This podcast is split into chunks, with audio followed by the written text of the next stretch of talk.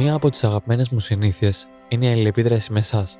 Με εσάς που με ακούτε και μου στέλνετε μηνύματα, είτε με προτάσεις για τα επόμενα επεισόδια, είτε με διορθώσεις, που είναι πάντα καλοδεχούμενες, είτε γενικά με δικές σας απορίες που αφορούν στα επεισόδια που καλύπτω. Αυτό όμως που συνέβη την 1η Δεκεμβρίου δεν το περίμενα ποτέ. Το απόγευμα λοιπόν της 1η Δεκεμβρίου μπήκα στη σελίδα του podcast στο Instagram και είδα μερικά αιτήματα μηνυμάτων. Μερικά από αυτά ήταν πολύ όμορφα για τη δουλειά που κάνουμε εδώ, ένα άλλο με προέτρεπε να μιλάω πιο αργά, ένα άλλο με προέτρεπε να μιλάω πιο γρήγορα και ένα άλλο με προέτρεπε να μην μιλάω καθόλου. Υπήρξε όμως ένα μήνυμα που ξεχώρισε. Το μήνυμα το οποίο θα σας διαβάσω verbatim έλεγε: Καλησπέρα. Τυχαία μπήκα στο προφίλ σας και με τα λύπης μου βλέπω ότι δεν αναφέρεται πουθενά ο βίαιος και άδικος θάνατος της ξαδέρφης μου, Ζωής Δαλακλίδου από την Ξάνθη, που βιάστηκε και την έκαψαν ζωντανή κάτω από το σπίτι της την 27η Δεκεμβρίου του 2012. Πάγωσα. Το όνομα του ανθρώπου που μου έστειλε, Βάσο Δαλακλίδο. Αφενός το όνομα αυτό μου δημιουργεί εφιάλτες, και αν και τότε ήμουν μόνο 12 ετών, θυμάμαι τη μητέρα μου να μου μιλάει για αυτό το έγκλημα και να παγώνει. Αυτή την ιστορία πρέπει να την πούμε. Πρέπει όσοι τη γνωρίζετε να την ξαναθυμηθείτε, όσοι δεν την ξέρετε να τη μάθετε και να μην την ξεχάσουμε ποτέ. Συνεχίζω τη συζήτηση με την ξαδέρφη της Βάσο. Πρέπει να την πείσω να μου μιλήσει. Πρέπει να βρω άτομα να πλαισιώσουν αυτό το επεισόδιο με τον καλύτερο δυνατό τρόπο. Εξηγώ στη Βάσο ότι τη χρειάζομαι για το επεισόδιο. Πρέπει να με βοηθήσει να πούμε την ιστορία της με τον καλύτερο δυνατό τρόπο. Βεβαίως δεν είναι εύκολο αυτό που ζητάω και βρίσκω τείχο. Αλλά η Βάσο μου λέει κάτι πολύ σημαντικό. Μου λέει πως πρέπει να προσπαθήσω να μιλήσω με την αδερφή της, την Ελένη. Δεν είναι πρώτη φορά που επικοινωνώ με συγγενή πρώτου βαθμού. Αλλά εδώ έχω ένα πολύ καλό προέστημα. Τελικά το προέστημα βγήκε. Όση ώρα κοιτάω τις φωτογραφίες της ζωής, δεν μπορώ παρά να μην αναρωτηθώ. Τι άνθρωπος ήταν άραγε η ζωή. Τι ενδιαφέροντα είχε. Τι της άρεσε να κάνει; Η ζωή ήταν ε, γραφίστρια, ε, κυρίως δηλαδή το επάγγελμά τη. Ασχολιόταν με αυτό τα τελευταία χρόνια. Ζούσε και αυτή στη Θεσσαλονίκη και ήρθα και τη βρήκα και εγώ μετά, η μικρή αδερφή. Ε, ήμασταν μαζί. Ε, γενικά ήταν πολύ δραστήρια, ε, προσπαθούσε τέλος πάντων να γεμίσει τη μέρα της. Ε, είχε ασχοληθεί και με τη φωτογραφία τα τελευταία χρόνια, οπότε προσπαθούσε και με αυτό έτσι λίγο να κάνει δουλειές. Έκανε πολλά ταξίδια όσο μπορούσε.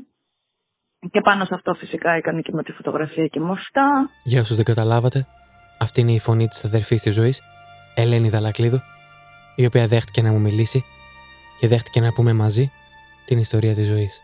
Σε μερικές φωτογραφίες τις οποίες μου έστειλε η Ελένη, δεν μπορώ παρά να μην παρατηρήσω το υπέροχο χαμόγελο της ζωής.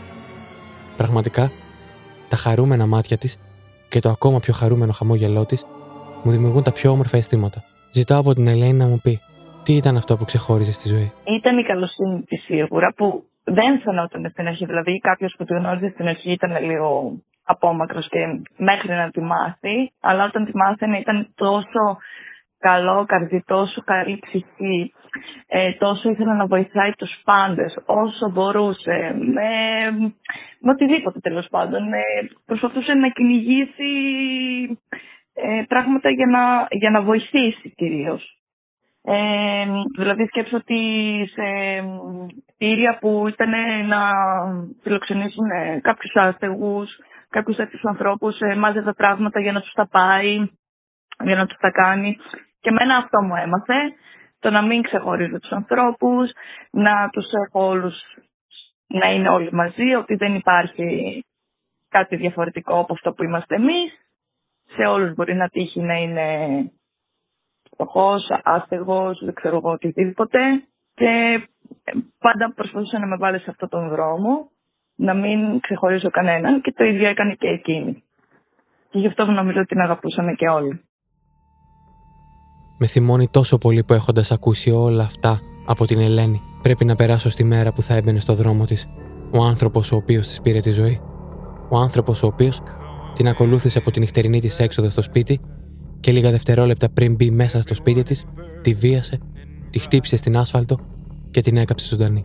Το βράδυ λοιπόν της 5η, 27 Δεκεμβρίου του 2012, η ζωή βγήκε να διασκεδάσει με τις φίλες της. Πέρασε καλά σε ένα μπαρ της περιοχής, όπου έμεινε μέχρι τις πρώτες πρωινές ώρες. Λίγο μετά, κοντά στις 4 τα ξημερώματα, η ζωή και οι φίλοι της θα αποφασίσουν να φύγουν, καθώς η ώρα είχε περάσει αρκετά. Η ζωή θα χωριστεί με τη φίλη της λίγο πριν φτάσει στο σπίτι της, χωρίς να έχει αντιληφθεί ότι ένα αγρίμι σέρνεται κάποια μέτρα πίσω της. Λίγο μετά τις 5 τα ξημερώματα, οι φωνές μιας γυναίκας στην οδό 40 εκκλησιών θα σπάσουν τη σιωπή της νύχτας, ευνηδιάζοντας έτσι ένα ολόκληρο οικοδομικό τετράγωνο. Λίγο πιο δίπλα, δύο μηχανάκια και μία έκταση με χόρτα έχουν παραδοθεί στις φλόγες, σπέρνοντας έτσι τον πανικό σε όσους ανθρώπους ξύπνησαν από την κραυγή. Το πιο παράδοξο απ' όλα, ότι και τα τρία αυτά γεγονότα έμελαν να έχουν μια κοινή συνιστόσα. Τη ζωή Δαλακλείδου. Οι γείτονες, όπως είναι λογικό, ξύπνησαν άγρια, κάποια από τις φωνές και άλλοι από τις αναθυμιάσεις των μοτοποδηλάτων που είχαν παραδοθεί στις φλόγες. Από το δευτερόλεπτο που ο πατέρας και ο αδελφός της ατυχούς ζωής θα αποφασίσουν να κατέβουν κάτω ώστε να βοηθήσουν στην κατάσβεση της μικρής αιστείας, μέχρι το δευτερόλεπτο που ένας γείτονας θα αντιληφθεί ότι παραδίπλα από τα μηχανάκια υπάρχει ένα ανθρώπινο σώμα και μέχρι τη στιγμή που θα βρεθούν πάνω στην εξώπορτα τα κλειδιά της ζωής, ο χρόνος δείχνει το πιο σκληρό του πρόσωπο. Ο χρόνος παγώνει. Η ζωή δεν έχει γυρίσει σπίτι ακόμα. Τα κλειδιά της βρίσκονται πάνω στην πόρτα. Και λίγο πιο δίπλα, κοντά στα καμένα μηχανάκια, ένας άνθρωπος έχει παραδοθεί στις φλόγες. Όσο δύσκολο κι αν μου είναι, όσο κι αν δαγκώνομαι από το τηλέφωνο, πρέπει να ρωτήσω την Ελένη τι έγινε. Α πάμε λοιπόν στο Δεκέμβριο του 2012, τον μήνα που σημάδεψε για πάντα τη ζωή της οικογένειας Δαλακλίδου. Ήταν η περίοδος των γιορτών. Ε, η ζωή γενικά στην Ξάνθη εμφανιζόταν μόνο στις γιορτές και το καλοκαίρι συνήθως που πηγαίναμε στο χωριό μας. Και πάντα ρε παιδί μου, εμείς στις γιορτές ε, πηγαίναμε στο χωριό για να δούμε τη γιαγιά μας. Η γιαγιά μας δεν ε, ζούσε εκείνη την περίοδο. Και ήταν 26 Δεκεμβρίου που πήγαμε στο χωριό να δούμε την αδερφή της γιαγιάς μας, να τη χαιρετήσουμε. Ε, πήγαμε εκεί πέρα, την είδαμε, όλα ωραία, όλα καλά. Ε, η ζωή την, ε, την είχε χαιρετήσει και την είχε αγκαλιάσει πάρα πολύ σωστά, σαν να, σαν να ήξερε κάτι, σαν να μην την ξαναέβλεπε. Δεν ξέρω πώς το σκεφτότανε, αλλά ήταν αυτά τα σημάδια που εμείς τα είδαμε μετά. Ε, μετά που πήγαμε στο σπίτι της θείας μας, ε, να δούμε και τα εξοδέρφια μας εκεί πέρα και τον μικρό μας τον ξάδερφο που τον είχε πολύ αδυναμία η ζωή, ο οποίος τότε έλειπε κιόλας. Ε, και έλεγε η ζωή να τον περιμένουμε για να τον χαιρετήσω. Γύρισε, τον είδε, χαιρετιστήκαμε, είπαμε τις ευχές μας, είπαμε για καλή χρονιά. Μετά μας γύρισαν οι γονείς μας στην Ξάνθη, που γυρίσαμε όλοι μαζί και είχαμε κανονίσει και εγώ και η ζωή, η ζωή με την κολλητή της ακόμα την παρέα μου να βγούμε έξω. Και βγήκαμε έξω, μας άφησε ο μπαμπάς μας ένα σημείο στην πόλη. Ε, χαιρέτησε και πέρα και τους φίλους μου που τους είχε δει και κάπου εκεί χωρίστηκαν οι δρόμοι μας. Ήταν η τελευταία φορά που την είδα φυσικά. Τη ζητάω να μου συνεχίσει λίγο την ιστορία. Τι έγινε αργότερα εκείνο το βράδυ, τα ξημερώματα δηλαδή της επόμενης ημέρας. Όταν ήμασταν έξω, που σου είπα, εγώ σε κάποια φάση που γύριζα στο σπίτι μου είχε στείλει μήνυμα αν ήθελα να πάω να τη βρω. Και δεν πήγα γιατί βαριόμουν, η αλήθεια είναι αυτή. Και γύρισα στο σπίτι, κοιμήθηκα. Ε, και μετά από λίγο, τώρα πραγματικά δεν ξέρω πώς ξύπνησα, θες από ένστικτο, θες από άκουσα κάτι, δεν έχω καταλάβει ποτέ πώς ξύπνησα, απλά ξύπνησα και είδαμε στον ακάλυπτο της πολυκατοικίας μας να έχει φωτιά. Ε, ξύπνησε και ο αδερφός μου με τον μπαμπά μου, νομίζω αυτοί οι δύο πρώτα είχαν ξυπνήσει, κατέβηκαν κάτω για να σβήσουν τη φωτιά, γιατί είχε δύο αιστείες, μία ήταν τα μηχανάκια και η άλλη αιστεία ήταν η αδερφή μου. Ε, με τη μαμά μου ήμασταν στο μπαλκόνι και κοιτούσαμε χωρίς να ξέρουμε τι συμβαίνει. Ένας ε, γείτονας από τη διπλανή την πολυκατοικία που ήταν από ψηλά ε, φώναζε ότι καίγεται άνθρωπος. Ταραχτήκαμε, αλλά προφανώς δεν ξέραμε τι ήταν, οπότε μέχρι να, να δούμε τι συμβαίνει είναι αυτό που είσαι παγωμένος και δεν ξέρεις πώς να αντιδράσεις σε αυτό το πράγμα. Και σε κάποια φάση με φωνάζει ο μπαμπάς μου κάτω, κατεβαίνω κάτω και μου δείχνει στην είσοδο της ε, πολυκατοικίας μας, ήταν πάνω στην κλειδαριά τα κλειδιά της αδερφής μου και μου λέει ποια είναι λέει αυτά τα κλειδιά και λέω αυτά είναι λέει της ζωής. Εκεί πάγωσαν όλα, εκεί σταμάτησε ο χρόνο, εκεί καταλάβαμε ότι η άλλη αιστεία και ο άνθρωπος που και εγώ ήταν η ζωή. Ήρθε η περιοσδευτική. Φυσικά δεν μας άφησαν να ξαναπλησιάσουμε το σημείο εκεί πέρα. Ο γείτονάς μας ήταν αυτός που έσβησε ουσιαστικά τη φωτιά της αδερφής μου, γιατί έριξε κουβά από πάνω με νερό. Ε, η μαμά μου λιποθύμησε, έκανε, εντάξει, δεν, δεν γινόταν κιόλας γιατί πώς θα τους το πούμε.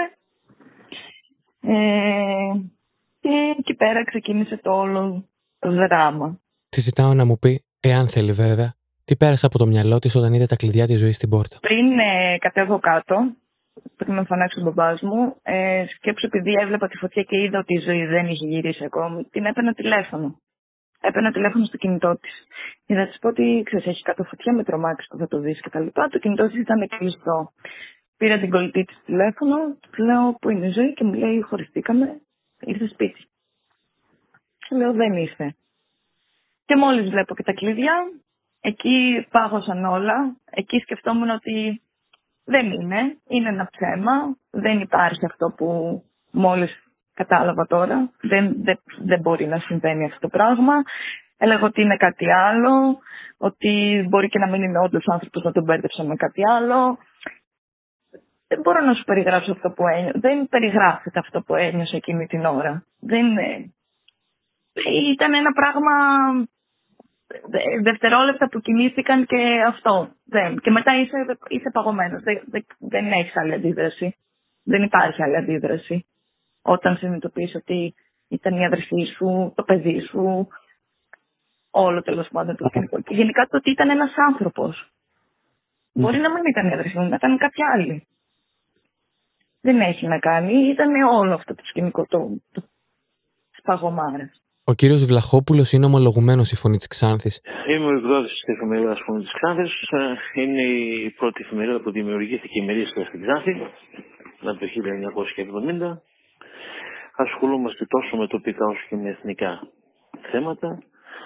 Προσπαθούμε όσο το δυνατόν περισσότερο να υπερασπιζόμαστε το δίκαιο, την κοινωνία, να προσπαθούμε να περάσουμε την ε, γραμμή της κοινωνίας προς, την, ε, προς τα κέντρα των αποφάσεων γιατί η περιφέρεια δυστυχώς όπως φαίνεται εν έτη 2022 είναι ακόμη αρκετά μακριά από το κέντρο.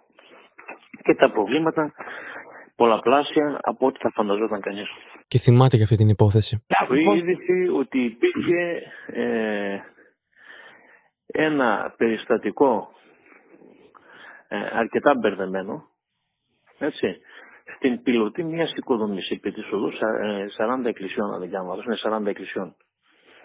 Ε, Ωραία, άρα έρχεται Δεν φτάσαμε να φτάσω στην εκείνη την περιοχή άμεσα. Ήμουνα, θεωρώ, από τους πρώτους, ε, όπως και από τους πρώτους όπου παρουσίαζα στοιχεία που έβγαιναν μέσα στην μέρα από το ρεπορτάζ. Και όσο περνούσε η ώρα και η έρευνα βρισκόταν σε εξέλιξη, ε, διέρευσε ότι πρόκειται για έναν φόνο όπου ε, μία κοπέλα βρισκόταν νεκρή στην είσοδο, ε, στην, συγγνώμη, στην πιλωτή της οικοδομής όπου διέμενε με τους γονείς της και το ότι ήταν η συγκεκριμένη κοπέλα έγινε γνωστό επειδή βρέθηκαν τα κλειδιά της επάνω στην πόρτα, την εξώπορτα της οικοδομής. Ισορρός Αμέσως διακομίστηκε στο νοσοκομείο της Ξάνθης και ο ιατροδικαστής απεφάνθη ότι η ζωή βίωσε ένα μαρτυρικό θάνατο. Δεν ήταν μόνο οι εκτεταμένες κρανιογκεφαλικές κακώσεις, ούτε το γεγονός ότι ο δράστης βίασε τη ζωή φύση και παραφύση, αλλά το γεγονός ότι έβαλε φωτιά στην ακόμα ζωντανή ζωή. Υπόλοιπα ευρήματα της νεκροψίας νεκροτομής δεν θα παρουσιάσω ούτε και θα αναφέρω, ως ένδειξη σεβασμού στην αδερφή της ζωής Ελένη που έχει δεχτεί και είναι μαζί μου στο επεισόδιο σήμερα. Η τοπική κοινωνία της Ξάνθης παγώνει σε λίγες ώρες, η είδηση έχει κάνει το γύρο του διαδικτύου και επικρατεί χάος. Η αστυνομία πρέπει να κινηθεί γρήγορα και να βρει το δράστη. Να βρει τον άνθρωπο που άρπαξε μια κοπέλα λίγο πριν μπει στο σπίτι της και τη στερήσει το πιο πολύτιμο αγαθό. Τη στερήσει την ίδια της τη ζωή. Προκαλώντας της μάλιστα τόσο μαρτυρικό θάνατο. Η αστυνομία, λόγω του ότι η κοινωνία της Ξάνθης είναι μικρή, ήξερε από την αρχή αυτού του φρικιαστικού εγκλήματος ποιοι πρέπει να ερευνηθούν. Οι αστυνομικές αρχές οδηγήθηκαν στα ίχνη του από ένα δακτυλικό αποτύπωμα που βρήκαν σε ένα από τα αυτοκίνητα που ήταν σταθμεμένα στο σημείο όπου βρήκε τραγικό θάνατο η άτυχη κοπέλα. Επίσης, υπάλληλος εταιρείας security είδε τον άντρα λίγη ώρα πριν το έγκλημα κοντά στο σπίτι της κοπέλας, μεθυσμένο, ενώ οι κάμερες τον κατέγραψαν να ακολουθεί το θύμα και τη φίλη της όταν περπατούσαν στο δρόμο. Επιτέλους, ούτε 9 ώρες μετά το έγκλημα, το τέρας της Ξάνθης, το κτίνος που έψαχνε απεγνωσμένα όνομα και μορφή την απέκτησε. Πρόκειται για τον 27χρονο τότε Χρήστο Παπάζογλου, γείτονα της 34χρονη ζωής, ο οποίος είναι αυτός που τη στέρισε με τόσο φρικτό και σοκαριστικό τρόπο τη ζωή. Κατά τη διάρκεια της προανάκρισης, είχαν προσαχθεί 10 άτομα φερόμενα ως ύποπτα ή σχετικώς εμπλεκόμενα με την υπόθεση. Η αστυνομία όμως άρχισε να ξετυλίγει τις πρώτες πρωινές ώρες της Παρασκευής το κουβάρι του εγκλήματος. Η υπόθεση είναι σχεδόν δεμένη. Το μόνο που χρειάζεται είναι να αδειάσει το αποδεικτικό στοιχείο της ενοχής του Παπάζογλου. Αυτό το στοιχείο βρίσκεται όση ώρα ο ίδιος ανακρίνεται από την αστυνομία στο πατάρι του σπιτιού του και έχει τη μορφή του κινητού της ζωής Δαλακλίδου, το οποίο και ο δράστης έκλεψε μετά το κρεσέντο αγρεότητας και βιαιότητας πάνω στο κορμί της ζωής. Ομολογουμένως, λέω στην Ελένη, ο δράστης πιάστηκε πολύ γρήγορα από τις αρχές. Τη ζητάω να μου μιλήσει λίγο για τα αισθήματά της εκείνη τη στιγμή. Περνάει άραγε από το μυαλό της η εκδίκηση. Καταρχάς, εντάξει, εννοείται ότι δεν ξέραμε αν ήταν ένας, αν ήταν δύο, αν ήταν τρεις για όλο αυτό το σκηνικό που έγινε. Εμείς ε, από την ώρα εκείνη που καταλάβαμε ότι έχει συμβεί, που έχει έρθει η πυροσβεστική κτλ., τρέχαμε στην ε, αστυνομία για καταθέσεις, χωρίς να ξέρουμε τι και πώς. Ακόμη δεν είχε βρεθεί ο, ο δολοφόνος. Ε, όταν ε, βρέθηκε, ε, τέλος πάντων ήμασταν λίγο συνέχεια αστυνομία, σπίτι, σπίτι, αστυνομία, ήμασταν σε αυτό το τρέξιμο. Όταν ε, βρέθηκε, ήρθαν να μας ξαναπήραν από την αστυνομία, πήγαμε εκεί πέρα. Ε, μου, έδωσα, μου έδειξαν μια φωτογραφία του για να γνώρισα αν τον ήξερα ή όχι. Δεν τον ήξερα τότε. Μου έδειξαν το κινητό της και εκεί επιβεβαιώθηκε ότι ήταν η ζωή σίγουρα, γιατί μέχρι τότε ακόμη έλεγα ότι δεν είναι, είναι ψέμα, δεν συμβαίνει. Και πολλές φορές ακόμη νιώθω ότι δεν έχει συμβεί αυτό το πράγμα, γιατί είναι ένα ψέμα ότι η αδερφή μου είναι κάπου αλλού. Απλά δεν, δεν τη βλέπω. Κάπως έτσι νιώθω. Ε, Παρ' όλα αυτά το αίσθημα της εκδίκησης δεν υπήρχε ποτέ, δεν το είχαμε ποτέ αυτό στην οικογένειά μας. Δεν μας έμαθαν ποτέ οι γονείς μας έτσι. Υπήρχε το αίσθημα της δικαιοσύνης ότι έχεις κάνει κάτι και πρέπει να το, να το πληρώσεις. Έκανες ένα έγκλημα, πρέπει να μπεις στη φυλακή. Για όσο.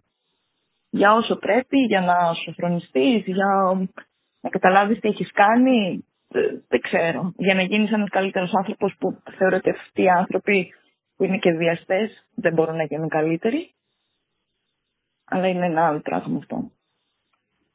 Ε, οπότε ήταν μέχρι να γίνει το δικαστήριο όλο αυτό το πράγμα. Όλη η αγωνία υπήρχε μέχρι να γίνει το πρώτο δικαστήριο. Και ο κύριος Βλαχόπουλος σχολιάζει τη γρήγορη σύλληψη του Παπάζογλου. Εξ αρχής ε, μέσα από το site του οποίο διατηρώ, το φωνή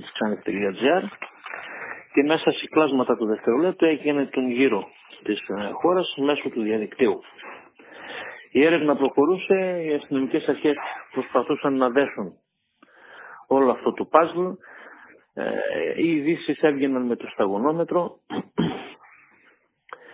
ε, ως ότου ήρθε μια πληροφορία στα χέρια μου πως ε, σε λίγες ώρες είχε φτάσει απόγευμα πλέον σε λίγη ώρα ο δράστης θα ήταν στα χέρια της αστυνομίας. Από εκεί και πέρα όπως προέκυψε ο δράστης είχε περάσει ξανά από τον τόπο του εγκλήματος κατά τη διάρκεια των ερευνών όπου εκεί υπήρχε ισχυρή αστυνομική παρουσία αλλά και αρκετός κόσμος εκείνο που με συγκλώνησε μαζί με όλα τα υπόλοιπα στοιχεία τα οποία έχουν γίνει γνωστά είναι πως α, πατέρας και αδερφός παρακολουθούσαν το θέμα από τον μπαλκόνι να καίγεται και προσπαθούσαν να σβήσουν τη φωτιά. Βεβαίως, η επιτυχία της αστυνομίας στη διαλεύκανση του εγκλήματος επισκιάζεται από την αδυναμία της ίδιας της δικαιοσύνης να προστατέψει τη ζωή. Και πώς αυτό; Στις 9 Ιανουαρίου του 2013, μόλις δύο εβδομάδες μετά τη δολοφονία της ζωής, διαβάζουμε στο newsbomb.gr. Νέα στοιχεία έρχονται στο φως της δημοσιότητας για το τέρας της Ξάνθης που έκαψε ζωντανή την άτυχη ζωή Δαλακλίδου στις 27 Δεκεμβρίου του 2012. Πριν από 9 μήνες, ο 27χρονο Χρήστος Παπάζογλου είχε βρεθεί ξανά στις δικαστικές αίθουσες, κατηγορούμενος για απόπειρα βιασμού σε φοιτήτρια. Στη δίκη αυτή, ο 27χρονο είχε καταδικαστεί σε 6 μήνες φυλάκιση μόνο για επικίνδυνες σωματικές βλάβες και είχε αφαιθεί ελεύθερος λόγω αμφιβολιών. Σου δίνεται μια μεγάλη ευκαιρία να γλιτώσεις τη φυλακή και να μην επαναλάβεις αυτό που πήγες να κάνεις.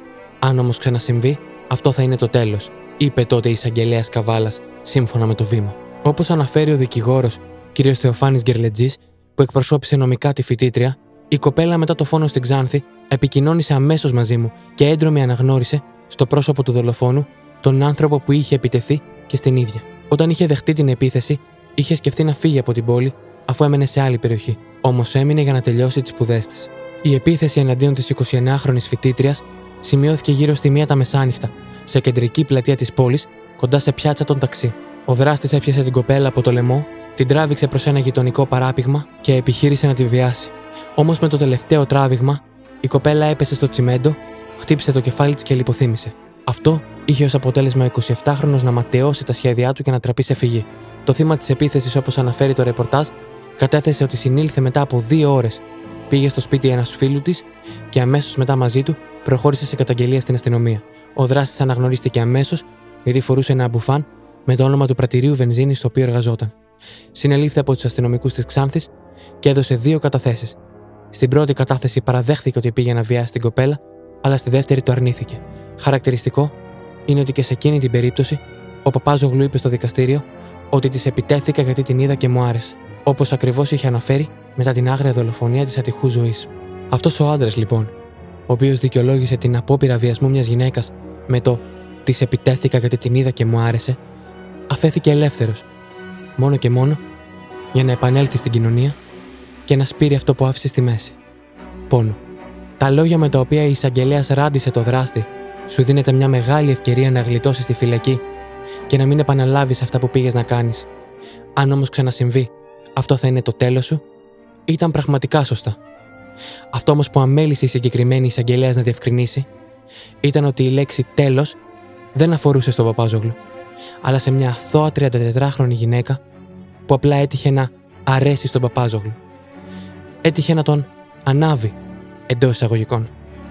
Α, ναι, ξέχασα να σας πω πως το οποροπολείο το οποίο διατηρούσε στην πόλη της Ξάνθης είχε τίτλο Μανάβη στην κρίση, με την ανατρεχιαστική λεπτομέρεια, ή μάλλον την αειδιαστική όπως λέει και η Αθηνά στο μέχρι θανάτου podcast, ότι το Μανάβης είναι ρήμα. Γράφεται δηλαδή με ε και δεν είναι ουσιαστικό. Οι δίκες που ακολούθησαν, ένα δράμα για την οικογένεια, μου διηγείται η Ελένη. Τις δίκες ήταν άλλο πράγμα. Ε, η πρώτη δίκη έγινε στην Καβάλα. Ε, θυμάμαι σίγουρα ότι είχε πολύ κόσμο, ήταν από, από οργανώσεις εκεί πέρα τις φεμινιστικές και από όλα αυτά. Ε, θυμάμαι ότι ήταν δρακόντια τα μέτρα για να μπούμε μέσα στην, ε, στην αίθουσα. Εγώ ήμουν και μάρτυρας μαζί με τον ε, αδερφό μου και τον μπαμπά μου. Την ε, μαμά μου η αλήθεια είναι ότι εμείς δεν την αφήσαμε να έσπει. Δεν ήθελε να έχει την εικόνα του δολοφόνου του παιδιού της. Δεν χρειαζόταν να ξέρει. Δεν χρειαζόταν να έχει και αυτό το βάρος στην, στην ψυχή της. Οπότε εμείς δεν την αφήσαμε να έσπει. Ε, στο δικαστήριο μίλησαμε όλοι, ήρθε και η σειρά του. Αυτός φυσικά ζήτησε στο πρώτο, στο πρώτο του δικαστήριο να εξεταστεί από ψυχολόγο, ψυχίατρο, ίσως για τα ελαφρυντικά ή για οτιδήποτε άλλο. Ε, θεωρούσε ότι έλεγε τέλος πάντων ότι ήταν μεθυσμένος, ε, έλεγε ότι δεν κατάλαβε τι έκανε, στην αρχή έλεγε ότι όταν είδε την αδερφή μου τέλος πάντων ότι την είδε και του άρεσε και τα λοιπά. Ε, ότι πήγε και την, ε, την ξαναείδε τυχαία στον δρόμο γυρίζοντας για το σπίτι και πήγε και την έπιασε να της μιλήσει. Ε, στην αρχή έλεγε ότι ήταν αρνητική μαζί του, ε, μετά έλεγε ότι ήθελε να είναι μαζί του. Ήταν στο φάσκι και αντιφάσκι δεν ήξερε τι να πει και πώς να τα, να πει, να τα περιγράψει όλα αυτά τέλος πάντων που είχε κάνει. Ε, τέλος πάντων με τα πολλά μεταλλίζα το δεύτερο το εφετείο που έγινε στην Κομωτινή. Ε, ήταν ξανά όλο αυτό από την αρχή. Ξαναζήσαμε όλη τη διαδικασία. Το να ξαναμιλήσουμε μάρτυρες κτλ. Ε, ξαναβγήκε αυτός. Ε, προσπαθούσε πάλι να τα αλλάξει λίγο το ότι δεν ήταν έτσι, δεν ήταν αλλιώς, ε, ότι ήθελε αλλά δεν ήθελε τελικά. Ε, πάλι χρησιμοποιούσε το, το γεγονός ότι ήταν μεθυσμένος για να το έχει ως ελαφρυντικό. Ε, και τέλος πάντων είναι αυτό που είπα ότι αυτό που με έκανε εντύπωση και στα δύο τα δικαστήρια, και στο τρίτο ήταν ότι ήταν πολύ ψυχρός, πολύ ψύχρεμος, σαν να μην έκανε ποτέ τίποτα. Δεν, δεν υπήρχε αυτή η παγωμάρα που είχε και, το, και όλο αυτό τέλος πάντων. Ε, και η απόφαση παραμένει ίδια. Ε, πάλι στο είναι 25 χρόνια. Για να καταλάβουμε τι σημαίνει όταν η δίκη επαναλαμβάνεται, η εκάστοτε οικογένεια πρέπει να ξαναακούσει από την αρχή όλες τις φρικιαστικές λεπτομέρειες. Φερρυπίν πρέπει να ξανακούσει τον ιατροδικαστή να καταθέτει για την αγριότητα με την οποία βρέθηκε δολοφονημένο το εκάστοτε θύμα. Η αλήθεια είναι ότι από το πρώτο δικαστήριο τα αδέρφια μου δεν ήθελαν να ήμουν μέσα, να μην τα ακούσω. Ε, και εγώ δεν ήθελα να ήταν ο μπαμπάς μου μέσα για να μην τα ακούσει. Αλλά δεν ξέρω, ήταν και κάτι μας κρατούσε ζωντανούς και έλεγαν όχι πρέπει και θεωρούσα ότι έπρεπε. Δεν ξέρω, δεν, ε, δεν είναι και καλό που τα ξέρω, η αλήθεια είναι αυτή. Ξέρω τέτοιες λεπτομέρειες. Ε, αλλά νομίζω ότι ότι με έκανε πιο δυνατή αυτό το πράγμα. Το ότι έκατσε και τα άκουσε και δεν, δεν κρίστηκα πίσω από όλο αυτό που έχει συμβεί. Νομίζω ότι έπρεπε να τα ακούσω. Και κάπως έτσι πάμε στην τελευταία δικάσιμο το 2020. Για μένα πραγματικά να ξέρεις είναι η πιο αστεία. Γιατί δεν ξέρω πώς λειτουργούν στις φυλακές και τι δικαιώματα έχουν τέλος πάντων, αλλά ένα από τα δικαιώματα που είχε είναι ότι συνήθως όταν γίνεται το πρώτο δικαστήριο πρέπει να γίνει μετά και το εφετείο για την επανάληψη κτλ. για να βγει η τελική απόφαση. Για κάποιο λόγο έχουν κάποια δικαιώματα και πήγε μέχρι τον Άριο Πάγο και ζήτησε να ξαναγίνει δικαστήριο. Ε, τους λόγους ακριβώς δεν τους θυμάμαι να σου πω την αλήθεια. Ε, και έπρεπε να βγάλει μία απόφαση ο Άριος Πάγος να εξετάσει τέλος πάντων όλα τα δεδομένα και αν θα γινόταν ένα δικαστήριο ή αν θα παρέμεινε απλά η απόφαση που έχει παραμείνει ξέραμε μέχρι τώρα. Ε, τελικά ο Άριος Πάγος αποφάσισε ότι θα ξαναγίνει δικαστήριο, οπότε ξανά άμανα από την αρχή. Ε, είναι που έχουν βγει και καινούργιοι νόμοι που έχουν λιγότερα χρόνια φυλάκιση για, κάποια, για τα εγκλήματα τέλος πάντων όλα. Οπότε ξαναγίνεται τρίτη φορά το δικαστήριο. Η αλήθεια είναι ότι δεν έγινε με την διαδικασία όπως την ξέραμε. Είναι ότι ξαναβγήκε αυτός, τον ρώτησαν κάποια πράγματα, είπε κάποια πράγματα.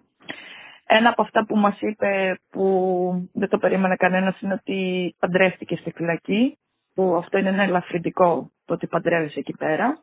Τελικώς, η ποινή αμετάβλητη και στις τρεις δικάσιμους, ισόβια κάθριξη και 25 χρόνια φυλάκιση. Πώς νιώθει άραγε για όλο αυτό η Ελένη; Ο άνθρωπος αυτός παντρεύτηκε και ζητάει με θράσος μια δεύτερη ευκαιρία. Είναι αστείο αυτό το πράγμα. Γιατί αυτός ο άνθρωπος ζητούσε μια δεύτερη ευκαιρία να ζήσει τη ζωή του και ως παντρεμένος πλέον. Και στην αδερφή μου δεν άφησε τίποτα. Δεν της έδωσε δευτερόλεπτο δεύτερο δευτερόλεπτο, δεύτερη, δεύτερη ευκαιρία δεν ξέρω για να ζήσει. Και εσύ ζητάς να ζήσεις, μια δεύτερη, ζητάς μια δεύτερη ευκαιρία. Δεν γίνεται αυτό το πράγμα. Δεν, δεν μπορεί να συμβεί. Πρέπει να αποδεχτείς ότι έχεις κάνει ένα έγκλημα και δεν θα έχεις μια δεύτερη ευκαιρία. Τελεία. Δεν, ναι. δεν υπάρχει. Δεν, ούτε θυμό νιώθω, ούτε... Είναι, είναι αστείο. Δεν νιώθει θυμό. Δεν νιώθει εκδίκηση νιώθει μόνο το αίσθημα της δικαιοσύνης. Κοίτα, θα σου πω, είναι αυτό που σου είπα και την αρχή. Οι γονείς μας μας έμαθαν να μην έχουμε αυτή την ε, οργή, να μην έχουμε αυτό, αυτή την εκδίκηση μέσα μας. Ε, μεγαλώσουμε, μας μεγάλωσαν πολύ να σκεφτόμαστε ανθρώπινα, αλλά με, με, το, με την καλή την έννοια, να μην έχουμε αυτή την εκδίκηση και αυτό το κακό μέσα μας. Δεν το ήθελαν ποτέ. Ε, σκέψω ότι οι γονείς μου ζούσαν και ζουν ο μπαμπάς μου πλέον μόνο με τις προσευχές. Αυτό τους κράτησε. Και αυτό νομίζω ότι κράτησε και εμάς. Οπότε δεν μπορώ να νιώθω.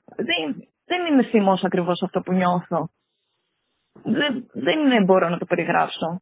Είναι ναι. ούτε αδιαφορία. Γιατί δεν μου είναι θετικά διάφορο κάτι που έχει κάνει την αδερφή μου ένας άνθρωπος. Αλλά ούτε και θυμό. Δεν είναι όμως μόνο αυτό το σκοτεινό κομμάτι άξιο να σχολιάσουμε σήμερα. Το κακό δεν είναι ποτέ αρκετό και δεν μπορεί ποτέ να νικήσει το καλό. Το φωτεινό. Το θείο. Γι' αυτό και δεν θα ξανααναφέρουμε για το υπόλοιπο επεισόδιο το όνομα του δράστη. Το περιφραστικό αυτό συνώνυμο του κακού. Από εδώ και πέρα θα ακούτε μόνο το όνομα της ζωής. Η ιστορία της ζωής ενέπνευσε την τοπική κοινωνία να επανδρωθεί κατά του κακού, να προστατεύσει τα παιδιά της. Έκλεισε προς όλους τους οδηγούς ταξί που εκτελούν δρομολόγια στην πόλη της Ξάνθης να μην εγκαταλείπουν τους πελάτες τους πριν αυτοί εισέλθουν στα σπίτια τους. Απίφθινε ο συνεταιρισμός των Ράδιο Ταξί Ξάνθης, ο οποίος σε ανακοίνωσή του επισημαίνει τα εξής. Κάνουμε έκκληση προς όλους τους συναδέλφους μας λόγω της ραγδαία αύξησης της εγκληματικότητας και του σημερινού δυσάρεστου συμβάντος που συνέβη στην πόλη μας. Όλοι οι συνάδελφοι που εκτελούν διαδρομές ιδίως κατά τις νυχτερινές ώρες, μετά την αποβίβαση των πελατών από το ταξί, να περιμένουν για λίγο τους πελάτες, ώστε να εισέλθουν στην είσοδο της οικίας τους και μετά να αποχωρεί το ταξί από το σημείο. Αυτή η δήλωση με συγκίνησε πάρα πολύ και ήθελα να μάθω περισσότερα.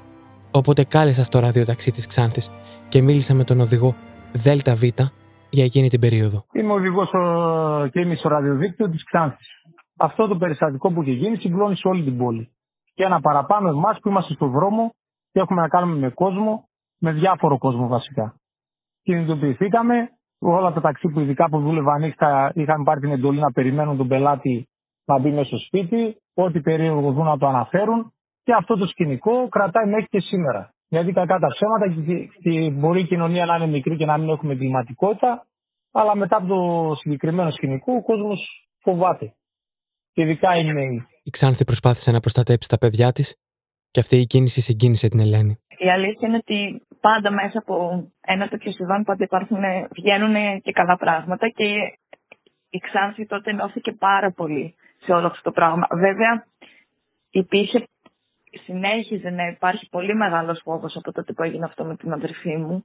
Δηλαδή, φαινόταν ότι υπήρχε ο φόβος ε, αλλά αυτό που είχε γίνει τότε μεταξύ ήταν πολύ μεγάλη κίνηση και έπρεπε να γίνει. δηλαδή θεωρώ ότι δεν έπρεπε να γίνει αυτό με την αδερφή μου για να συμβεί αυτό, αλλά λες ότι βγαίνει και κάτι καλό που, μέσα από ένα κακό που έχει συμβεί. Ε, σκέψω ότι όταν έπαιρνα ταξί, όταν τύχαινα να παίρνω ταξί και του έλεγα τη, τη διεύθυνση, όλοι πάγωναν γιατί το σπίτι όλοι το ξέρουν. Καλός ή κακός όλοι το ξέρουν. Ε, οπότε στην αρχή ήταν λίγο ξεσποπάγωναν οι, οι ταξιδίδες ρε παιδί μου κτλ. Αλλά ήταν πολύ ωραία κίνηση αυτή που έκαναν. Και νομίζω ότι ακόμη συνεχίζεται, δεν είμαι και σίγουρη. Η αλήθεια είναι. Ο κύριος Βλαχόπουλος μου λέει ότι το συμβάν άλλαξε για πάντα την τοπική κοινωνία της Ξάνθης. Η τοπική κοινωνία δεν συνήλθε ποτέ από αυτό το συμβάν. Ακόμη δεν μπορεί να συνέλθει. Έτσι είναι ίσως ότι ε, αν όχι ένα από τα πιο μακάβρια, ίσως είναι το πιο μακάβριο ε, περιστατικό το οποίο έχει συμβεί. Να βλέπεις ε, μια νέα κοπέλα να έχει βιαστεί και αυτός ο οποίος επιχείρησε να την βιάσει την βίαση, όποτε θέλετε μπορούμε να χρησιμοποιήσουμε, να την έχει σύρει δίπλα σε ένα μηχανάκι, να έχει βγάλει σωληνάκι από το ρεζερβάρα από καρμπλατέρ από το μηχανάκι και τη έχει βάλει φωτιά. Κοιτάξτε, η Ξάνθη είναι μια ε, μικρή κοινωνία. Ε, έχει αρκετά στοιχεία ε, ξενομανίας όπως και όλη η Ελλάδα. Όμως σε αυτού του είδους τις περιπτώσεις ε, θεωρώ ότι κρατά τον χαρακτήρα της μικρής κοινωνίας. Ε, όλοι ένιωσαν ότι πρόκειται για το δικό τους παιδί. Πολλοί είναι ακόμη συγκλονισμένοι. Όλοι παρακολουθούν ε, αυτά τα οποία συμβαίνουν γενικότερα στην Ελλάδα μέσα από τις ειδήσεις και καθημερινά εκφράζουν το φόβο για το που μεγαλώνουμε τα παιδιά μας. Υπάρχουν γονείς οι οποίοι ήταν αρκετά χαλαροί όσον αφορά στην, ε, ε στο να φύγουν τα παιδιά το πάνε στο σχολείο μόνο να κάνουν και από εκεί και πέρα η κοινωνία της Χάνης θεωρώ ότι άλλαξε. Αυτό το έγκλημα, όντως, είναι ένα από τα φρικιαστικότερα εγκλήματα στη νεότερη ιστορία της Ελλάδας. Τον ίδιο τον κύριο Βλαχόπουλο τον ρωτάω, τι τον σόκαρε περισσότερο σε αυτό το έγκλημα; Το αυτό το οποίο με σώκαρε ήταν τόσο... Μα ήταν αρκετά τα στοιχεία τα οποία με σώκαρε. Ένα από το στοιχείο είναι ότι ε, αφού έκανε ό,τι έκανε, ε, έβαλε φωτιά. Ένα δεύτερο στοιχείο, ε, και δεν θέλω να το πω έτσι στον αέρα γιατί ε, θεωρώ ότι δεν έχει σημασία, είναι ο τρόπος με τον οποίο συμπεριφέρθηκε στην κοπέλα. Δηλαδή αυτά τα οποία έκανε. Ένα ακόμη στοιχείο είναι το γεγονός ότι σύμφωνα με δηλώσεις ο ίδιος μετά από λίγη ώρα ξαναπέρασε το σημείο του ατυχήματος, του ατυχήματος, συγγνώμη, του περιστατικού και τον είδανε. Υπάρχει κόσμος ο οποίος τον είδε. Και πέρασε ανενόχλητα. Σαν να μην συμβαίνει τίποτα. Εντάξει, ούτως ή άλλως το γνωρίζουμε και έχει καταγραφεί στα χρονικά. Και είναι που αξίζει να πούμε ε, και δεν ξέρω αν θα πρέπει ε, να γίνει επίκριση συναισθημάτων είναι ότι ο κόσμος θα πρέπει πλέον να προσέχει πολύ τους παιδιά του. Γιατί δεν ξέρει τι κρύβει μέσα αυτή η κοινωνία. Η ζωή έγινε το παιδί όλων των γονιών μας. Έγινε η αδερφή μας, έγινε δικός μας άνθρωπος. Λίγο πριν μιλήσω με την Ελένη, τη ζήτησα να μου στείλει μερικές φώτος στη ζωή. Τι χαμόγελο ήταν αυτό. Κρατώντας το κινητό μου και βλέποντας τις 10 περίπου φωτογραφίες που μου έστειλε, σαστίζω. Μα είναι τόσο ζεστό αυτό το χαμόγελο. Τόσο γλυκά μάτια. Τόσο ευγενές βλέμμα. Ζητάω από την Ελένη να μου σχολιάσει την πανελλήνια διάσταση που έλαβε αυτή η γυναικοκτονία. Η αλήθεια είναι ότι υπήρχε πάρα πολύ συμπαράσταση. Δεν... Αυτό το πράγμα δεν το περίμενα ποτέ στη ζωή μου ότι θα συμβεί. Όχι, ξέρω ότι οι άνθρωποι στον πόνο πάντα είμαστε ενωμένοι. Αυτό είναι κάτι που το έχω καταλάβει χρόνια τώρα. Ότι στον πόνο και σε όλα αυτά είμαστε εκεί όλοι μαζί. Ε, η αλήθεια είναι ότι μου έφταναν πάρα πολλά μηνύματα και όχι μόνο από την Ελλάδα και από το εξωτερικό και από όλα αυτά. Ήταν πάρα πολλοί άνθρωποι που το είχαν μάθει όλο αυτό το πράγμα. Εντάξει, για τη χρονιά εκείνη ήταν ήταν κάτι πολύ συγκλονιστικό που είχε γίνει ο τρόπος και όλο τέλος πάντων το πώς έγινε όλο αυτό το πράγμα. Ε, δεν υπήρχε ο κόσμος, δεν υπήρχε συμπαράσταση.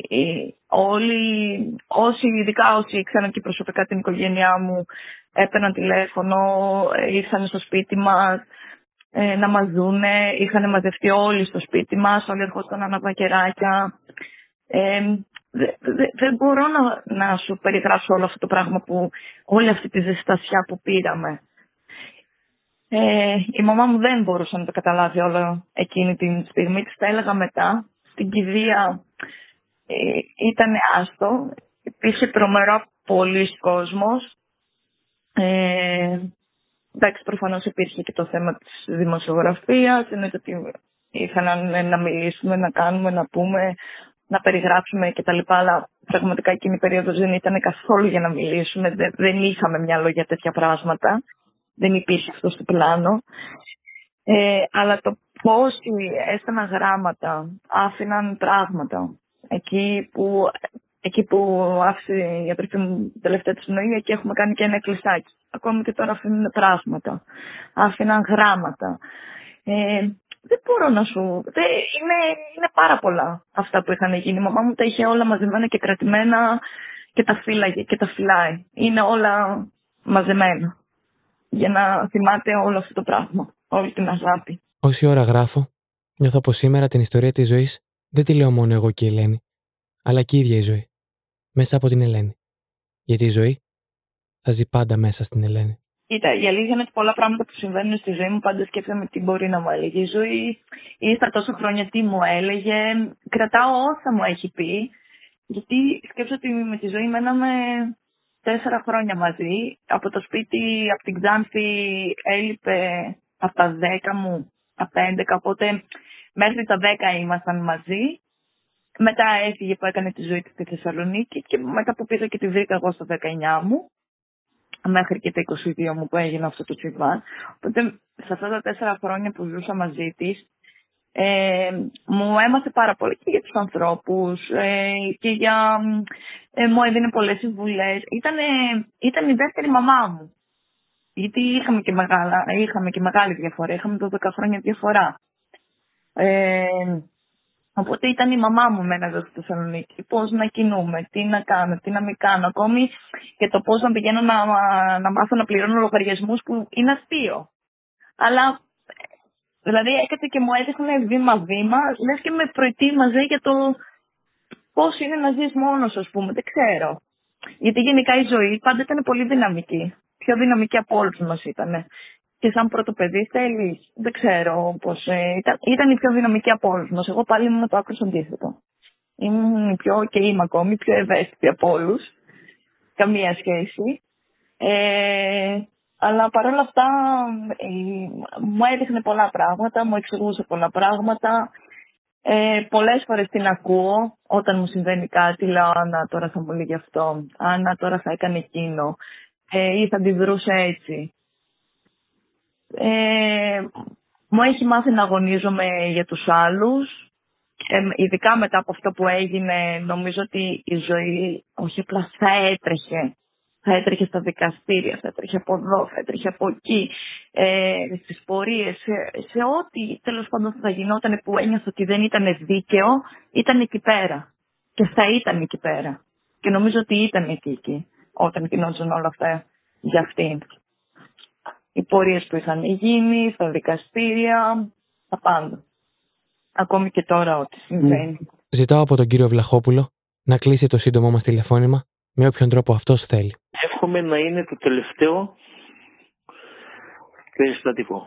Γιατί όπως γνωρίζετε ακολούθησαν και άλλα τέτοια περιστατικά στη χώρα μας τα οποία κλώνησαν όντως το Πανελλήνιο. Εύχομαι ε, να μην νιώσουν άλλοι γονείς αυτού του είδους τον πόνο. Μου δίνεται και την ευκαιρία και κάποιες μέρες Άγιες των Χριστουγέννων θα ήθελα να ευχηθώ σε όλους εσάς και ε, στους Έλληνες ή όσους τύχει να με ακούσουν καλά οι γιορτές, καλά Χριστούγεννα και ας παραμερίσουν ε, οτιδήποτε έχουν ως προτεραιότητα ή αν θέλετε μαζί με τις προτεραιότητες που οποίες έχουν στη ζωή τους να βάλουν και το να γίνουμε καλύτεροι άνθρωποι. Και τέλος η Ελένη, ο άνθρωπος που μόλις μέσα σε τέσσερις μέρες επικοινωνίας μπήκε στην καρδιά μου, ο άνθρωπος που μου δίδαξε τι σημαίνει μεγαλείο ψυχής, ο άνθρωπος του οποίου η καρδιά περιέχει μόνο αγάπη, η Ελένη Δαλακλίδου, θα κλείσει αυτό το podcast. Από μένα, μόνο μία προτροπή. Μέχρι την επόμενη φορά, να είστε ασφαλείς.